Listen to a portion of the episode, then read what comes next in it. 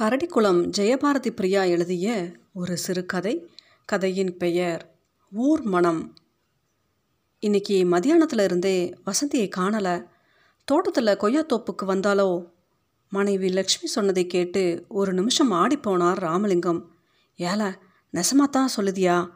கொல்லப்பக்கம் மாமரத்து ஊஞ்சலில் உட்காந்து பொய்த்தவன் படிச்சுக்கிட்டு இருக்க போறா. நல்லா பாரு என்றவர் மனசு கேளாமல் அவரே எழுந்து பின்னால் போனார். மாட்டுத் தொழுவத்தில் வேலைக்காரன் குருவன் மட்டும் மாடுகளோடு பேசிக்கொண்டே அவற்றுக்கு பருத்தி கொட்டையும் பின்னாக்கும் கரைத்து கொண்டிருந்தான். ஏல குருவா வசந்தியை பாத்தியா? முதலாளியை கண்டதும் தலைப்பாகை கக்கத்துக்குள்ளே போனது. இல்லைங்களே சாமி காலையிலேருந்தே வசந்தி அம்மாவுகளை நான் பார்க்கலையே டவுனுக்கு பொய்த்தவ எடுக்க போயிருக்காங்களோ என்னவோ? சொல்லாமல் போமாட்டாளே கலக்கத்துடன் சுற்றுமுற்றும் பார்த்தார் ராமலிங்கம். மாமரத்து ஊஞ்சல் வெறுமையாய் காற்றில் அசைந்து கொண்டிருந்தது. ஈசி சேர் சுவரில் சாய்க்கப்பட்டிருக்க அட்டை கிழிந்து போன ராணிமுத்து அதில் செருகப்பட்டிருந்தது. யோசனையுடன் உள்ளே போனார். ஏப்பிள்ள லட்சுமி கழுகுமலை லைப்ரரிக்கு புஸ்தகம் எடுக்க போயிருப்பாளோ? ஏன் இப்படி ஏழு ஊருக்கு கேட்குற மாதிரி கத்திரிக? வயசுக்கு வந்த பிள்ளைய மசங்கின நேரத்தில் இப்படி தான் தேடுவாங்களாக்கும் கோபத்துடன் அவரை அடக்கிய லக்ஷ்மி எதுக்கும் பம்பு செட்லேயும் கொய்யாத்தோப்புலையும் பார்த்துட்டு வந்துருங்களேன் என்றால் நாம் தேடுறது நாலு பேருக்கு தெரியப்படாது. பொட்டப்புள்ள காணாமல் போனால் என்ன அர்த்தம்னு வாய் கூசாமல் பேசுவாங்க நம்ம ஊர் பயல் பிள்ளைய போயிட்டு சட்டுன்னு வாங்க. அந்த கிழட்டு மோட்டார் பைக் தடதடவென்று விரைந்தது. ராமலிங்கத்தின் மனசும் அடித்து கொண்டது. கதிர் அடிக்கவும் களை எடுக்கவும் உழவடிக்கவும் போய் திரும்பும் ஜனங்கள். பெரியவங்க மசங்கின நேரத்தில் இம்புட்டு அவசரமாக எங்கே போகிறாக என்ற வியப்புடன் மோட்டார் பைக்குக்கு மரியாதையுடன் ஒதுங்கி வழிவிட்டனர். கிணற்றில் பம்ப் செட் அறை பூட்டி கிடந்தது. கொய்யாத்தோப்பும் வசந்தி பயன்படுத்தும் கீற்று கொட்டகையும் மடக்கு கட்டிலும் ஆள் அரவமின்றி இருளில் மூழ்கி கிடந்தது. தண்ணீர் விலகும் மாடனும் அவன் மனைவி குருவும் காலையிலேயே சந்தைக்கு போகணும் சாமி என்று உத்தரவு வாங்கி கொண்டது ஞாபகம் வந்தது. வசந்தி வசந்தி என்று அவரது மனம் கூக்குரலிட்டது அனிச்சையாய் ஒரு தடவை கிணற்றுக்குள் எட்டி பார்த்தார். இருளில் எதுவும் சரியாக தெரியவில்லை. தவளைகள் தொப் தொப்பென்று கிணத்துக்குள் குதித்தன. சரசரவென்று ஒரு சாரிப்பாம்பு புதருக்குள் விரைந்தது. லட்சுமி அம்மா குருவனை அழைத்து ரகசியமாய் ஏல உன் பாட்டுக்கு போகிற மாதிரி போய் அங்கே எங்கேயாவது மாமன் வீட்டில் சித்தப்பன் பெரியப்பன் வீட்டில் பேசிக்கிட்டு இருக்காளான்னு பார்த்துட்டு வா. யாருக்கிட்டே கேட்டுப்படாத கோரு கட்ட பயலே என்றாள். தொங்கிப்போன முகத்தோடு வீட்டுக்கு வந்தார் ராமலிங்கம். உதட்டை பிதுக்கியபடி நிலைமையின் சீரியஸ்னஸ் தெரியாமல் விசிலடித்து கொண்டு வந்தான் குருவன். சின்னம்மா குருவு வந்திருக்கேன். சோறு போடுங்கம்மா. வாசலில் நின்று குரல் கொடுத்தாள். பம்பு ஷெட்டில் தண்ணீர் விலகி காவல் காக்கும் மாடனின் மனைவி ஏண்டி சந்தைக்கு போயிட்டு இப்போ தான் வந்தியா? நிலைமையை சமாளித்தபடி கொண்டு வந்து போட்ட சோற்றை சட்டியில் வாங்கி கொண்ட குருவு கேட்டால் எங்கே வசந்தி அம்மாவங்களை காணோம். படிச்சுக்கிட்டு இருக்காடி. போடி என்று அவளை விரட்டி விட்டாள் லக்ஷ்மி. மணி ஒன்பது ஆகி பத்தாகி பறந்து கொண்டிருந்தது. கொழும்புக்கார மச்சான் வீட்டிலேருந்து சின்ன பண்ணையார் வீட்டு வரைக்கும் வசந்தி போய் வரும் உறவுக்காரர்கள் சிநேகிதிகள் அத்தனை வீடுகளிலும் ரகசியமாக அலசியாகிவிட்டது. ம் பைசாவுக்கு பிரயோஜனமில்லை. பக்கத்து டவுனில் எஸ்எஸ்எல்சி வரை படித்த வசந்திக்கு வெளியூர் சிநேகிதிகள் என்று யாரும் கிடையாது. எந்த டவுனிலும் போய் அவள் தனியாக ரா தங்கியதும் கிடையாது. மெல்லவும் முடியாமல் விழுங்கவும் முடியாமல் முள்ளில் பட்ட சேலையை கிழிக்காமல் எடுக்க பாடுபட்டு கொண்டிருந்தார்கள் ராமலிங்கமும் லக்ஷ்மியும். எப்படியோ விஷயம் நடுத்தருவுக்கு வந்துவிட்டது மறுநாள். வேலை வெட்டி இல்லாமல் படிப்பும் ஏறாமல் ஊருக்கு ஏழெட்டு தடிப்பயல்கள் திரிவாங்களே அவங்களெல்லாம் வேப்ப மரத்தடி திண்டில் உட்கார்ந்து எவனை கூட்டிவிட்டு ஓடி போயிருப்பா என்று துப்பறிந்து கொண்டிருந்தார்கள். மேலே கடைசி பிள்ளையார் கோவிலிலிருந்து கீழே கடைசி ஓடக்கரை வரைக்கும் உள்ள அத்தனை தெருக்களிலும் உள்ள இல்லவட்டங்களில் வசந்திக்கு மாமன் மச்சான் முறை உள்ள பெயர்களெல்லாம் சந்தேக கேஸில் பிடித்து விசாரித்து விடுதலை செய்யப்பட்டனர். வசந்திக்கு சொந்தக்காரர்கள் அத்தனை பேரும் ஊரில் தான் இருந்தார்கள். ஆக இழுத்து கொண்டு ஓடினவன் யாராயிருக்கும்? அந்த ஊரில் வசந்தியை விட பெரிய படிப்பு படித்த பையன் எவன்? அவ கூட பேசி பழகாட்டாலும் யார் கண்ணிலையும் படாமல் ஒளிஞ்சு அவளை மயக்கின பையன் யாராக இருக்கும்? ஒருவேளை இப்படியும் இருக்குமோ? எப்படி? சேரியில் இருக்கான சின்னத்துறை கண்ணு அவனாக இருக்குமோ?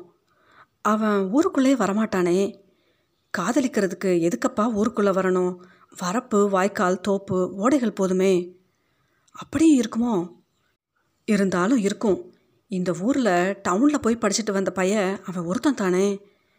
அவன் எங்கே படித்தான் தாழ்த்தப்பட்ட ஜாதின்னு சர்க்கார் தான் இறக்கப்பட்டு சோறும் பணமும் கொடுத்து பட்டமும் கொடுத்துருக்கு. இந்த வசந்தி பிள்ளை படிக்கிறதுக்கு புஸ்தகமெல்லாம் அவன் தான் கொடுத்து விடுவானா?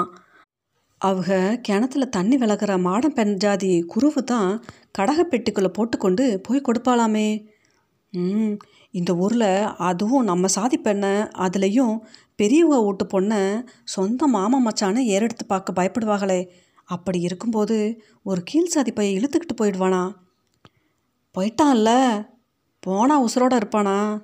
இருக்காமல்ல. இது மட்டும் நெசமாக இருந்தா அவன் பரம்பரையே உசுரோடு இருக்காது. தெரியுமில்ல சேதி. எப்படியோ ஆரம்பித்த பேச்சு திசை மாறி சூடேறி அந்த ஏழெட்டு இளவட்டங்களை சேரிக்கு இழுத்துச் சென்றது. கூட்டமாக வந்து நிற்கும் ஊர் சாமிகளைக் கண்டு ஒன்றும் புரியாமல் விழித்தாள் குருவு. யாப்புல குருவு? எங்கே உன் புருஷன் மாடன்? பெரியவங்க கிணத்துல தண்ணி விளக்க போயிருக்கா. ஏன் சாமி? உங்கள் வீட்டில் உள்ள யார் இருக்கா? யாரும் இல்லையே. சின்னத்துற தம்பி கூட நேற்று யாரோ ஒரு சிநேகிதனை பார்க்கணும்னு வெளியூரெல்லாம் போயிருக்கு.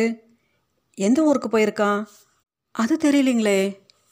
பாத்தியா நான் சொல்லலை. இந்த பயப்புள்ள வேலை தான் ஏண்டி சிரிக்கி? காது காது வச்ச மாதிரி உன் குழந்தை கூட பெரியவ மகளை கூட்டி விட்டுட்டு நடிக்கிறியா? ஐயோ சாமி இது என்ன கொடுமை? என்று வாயிலும் வயிற்றிலும் அடித்துக்கொண்டு அலறினாள் குருவு உடம்பெல்லாம் அவளுக்கு பதறியது. இவளை இப்படியெல்லாம் கேட்டால் சொல்ல மாட்டா. முதல்ல இவ புருஷனை கவனிப்போம். வாங்கடா.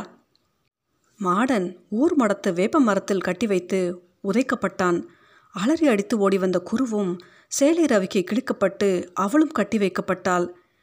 எனக்கு அப்பவே தெரியும். இந்த பயப்பில் இம்புட்டு படிச்சுட்டு எரும மாட்டை பற்றிக்கிட்டு வயக்காட்டு பக்கம் சுத்துறானேன்னு நினச்சேன். சரியாத்தான் இருக்கு. ஆனாலும் சேரி பயலுக்கு இம்புட்டு தகரி இருக்கக்கூடாது பாரேன் யார் மடியில் கையை வச்சிருக்கான்னு? காலம் கெட்டு போச்சுடி பொண்ணாத்தா பொட்டை சிரிக்கிய படிக்க வச்சா. வில்லு வண்டியை கட்டிக்கிட்டு டவுனுக்கு போய் சேரி பயலை கூட்டிக்கிட்டு ஓடத்தான் படிச்சா போல இருக்கு நம்ம சாதி பயலுக குண்டுக்கல் ஆட்டம் தின்னுக்கிட்டு வேப்ப மரத்தடியில் பதினஞ்சாம் புலி விளையாடத்தான் லாய்க்கு. சர்க்கார் கொடுத்த ஓசி சோத்தை தின்னுட்டு தர்ம பள்ளிக்கூடத்தில் படித்த பையன் மல்லு வெட்டியை கட்டிக்கிட்டு செருப்பு போட்டுக்கிட்டு ஊருக்குள்ளே நடக்கும்போதே நான் சொல்லலை. எந்த பைய கேட்டான். கைத்தாறு பக்கத்தில் பண்ணையார் மாப்பிள்ளைய பார்த்தாக பெரியவங்க இவ என்னடானா கொல்லை பக்கத்தில் பண்ணி மேய்க்கிறவனால இழுத்துட்டு போயிருக்கா? எந்த ஊருக்கு போயிருப்பாக? திருநெல்வேலிக்கு தான் போயிருக்கணும். அடா நீ வேற. திருநெல்வேலி பக்கம் போனால் யார் கண்ணிலையாவது பட்டு மாட்டிக்கிடுவோம்னு மதுரை பக்கம் போயிருப்பாக. ஒருவேளை மெட்ராஸ் பக்கம் போயிருப்பாகளோ? இஷ்டத்துக்கு பேசி இஷ்டத்துக்கு முடிவெடுத்தார்கள் மகா ஜனங்கள். அந்த ஊர் சரித்திரத்திலேயே இது மாதிரி ஒரு கரை படிந்ததில்லை என்று தனது கரை படிந்த பற்களை காட்டி வருத்தப்பட்டார் ஒரு கிழவர். ராமலிங்கமும் லக்ஷ்மி அம்மாளும் அவமானத்தால் கூனி குறுகி சிறுக சிறுக செத்து கொண்டிருந்தார்கள்.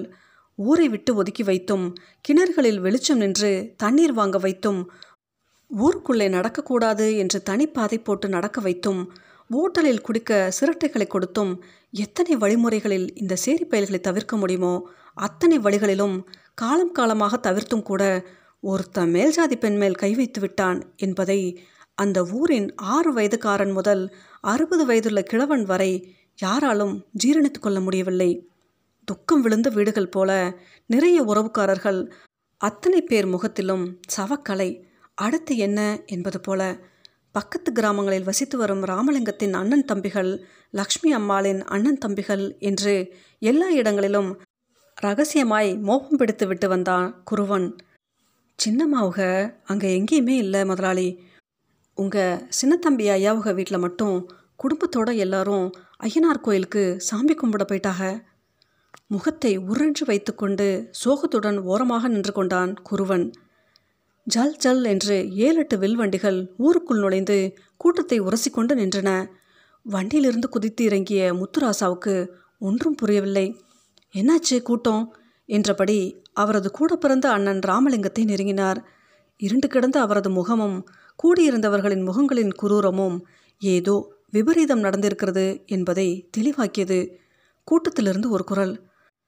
மாமோ நீங்கள் ஐயனார் கோவிலுக்கு சாமி கும்பிட போனதுனால தான் உங்களுக்கு விவரம் தெரியலன்னு நினைக்கேன். ராமலிங்கம் விஷயத்தை எப்படி சொல்வது என்று புரியாமல் தடுமாறி மென்று விழுங்கினார். மாமு என்று ஆரம்பித்த குரலை தொடர்ந்தது.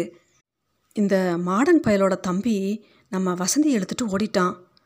அவன் விஷயத்தை முடிக்கும் முன்பே ஓங்கி ஒரு அறை அவன் செவிட்டில் கொடுத்தார் முத்துராசா. எவன்ல சொன்னது? என் பொண்ணை கீழ் சாதிப்பா இழுத்துட்டு போனான்னு. இன்னொரு தடவை சொன்னியோ? உடம்புல தலை இருக்காது ஜாக்கிரதை என்று கர்ஜித்தார் முத்துராசா. கையோடு குரல் கொடுத்தார். வசந்தி இறங்கி வாமா. கடைசியாய் நின்றிருந்த வெல் வண்டியிலிருந்து இறங்கி ஓடி வந்தாள் வசந்தி.